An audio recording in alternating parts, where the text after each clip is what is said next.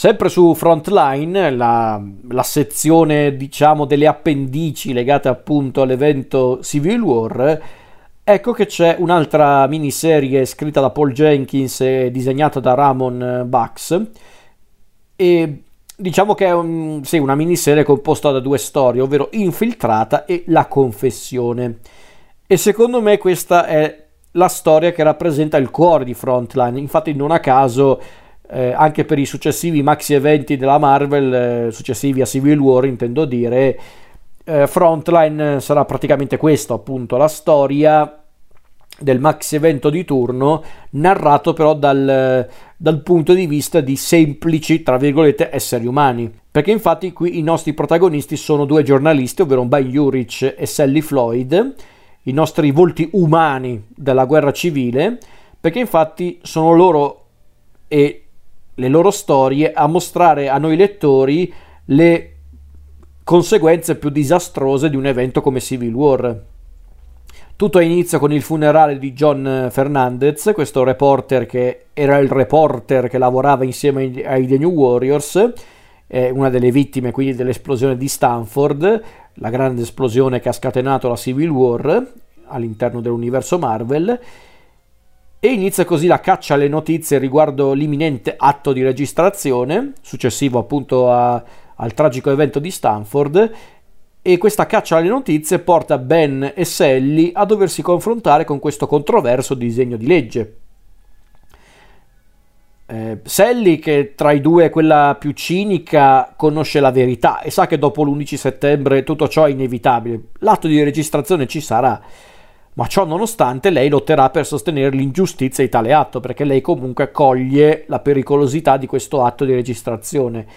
Intervistando così eroi come l'Uomo Ragno, Reed Richards, Capitan America, ma anche eroi minori come la squadra del tipografo. Andate a vedere cos'è eh, la squadra e soprattutto chi è il tipografo e fatevi due risate. Comunque, intervistando questi personaggi, Ben e Sally si rendono conto che l'atto di registrazione non sta solo dividendo i supereroi, il che già non è una cosa da poco,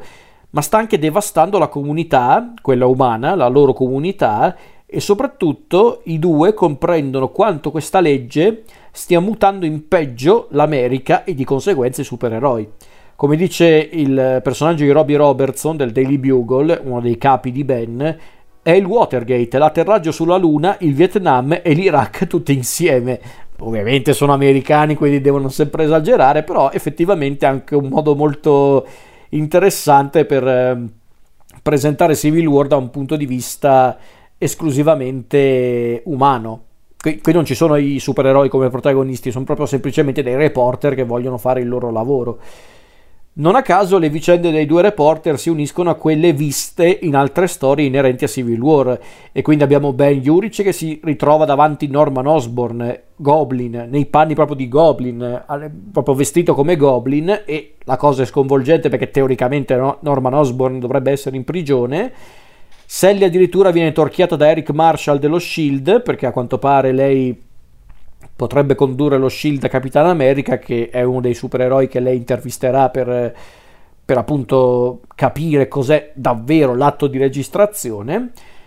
E poi abbiamo i nostri due protagonisti che assistono agli eventi cruciali della guerra civile, quali per esempio la morte di uno dei, dei supereroi eh, appunto che, eh, che, vengono uccisi durante le, una delle battaglie tra i due fronti, ovvero Golia assistono anche all'attentato a Speedball, a Robbie Baldwin.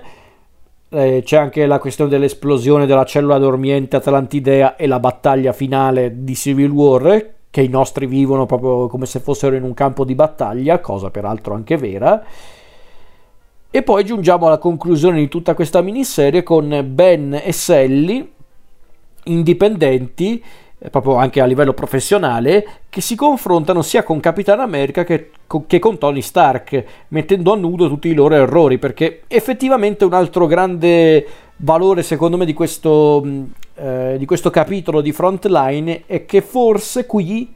eh, Paul Jenkins e in, e in generale quelli della Marvel hanno fatto una cosa che secondo me non hanno saputo fare proprio nella serie principale di Civil War, ovvero hanno mostrato entrambi i fronti ehm, eh, in maniera molto contraddittoria. Entrambi i fronti sbagliano su certi aspetti. Tony Stark rimane sempre il peggiore perché fa cose davvero imperdonabili, però diciamo che anche il fronte di Capitan America ha sbagliato. E infatti il confronto mm, che c'è tra Ben, Sally e i due leader delle due fazioni è notevole, perché infatti ehm, se quella verso Capitan America è più che tutto una sorta di ramanzina da parte di Sally e, e di Ben, essendo Steve Rogers consapevole e pentito dei suoi errori, ma comunque anche lui ha sbagliato perché Capitan America è convinto di lottare per un paese che di fatto non è più il paese che lui eh, crede di conoscere, mentre Tony Stark viene apertamente accusato, anche giustamente, viene accusato di, eh, di, aver ordito complotti e inganni per raggiungere il suo scopo, rinunciando al rispetto di tanti suoi ex colleghi e amici.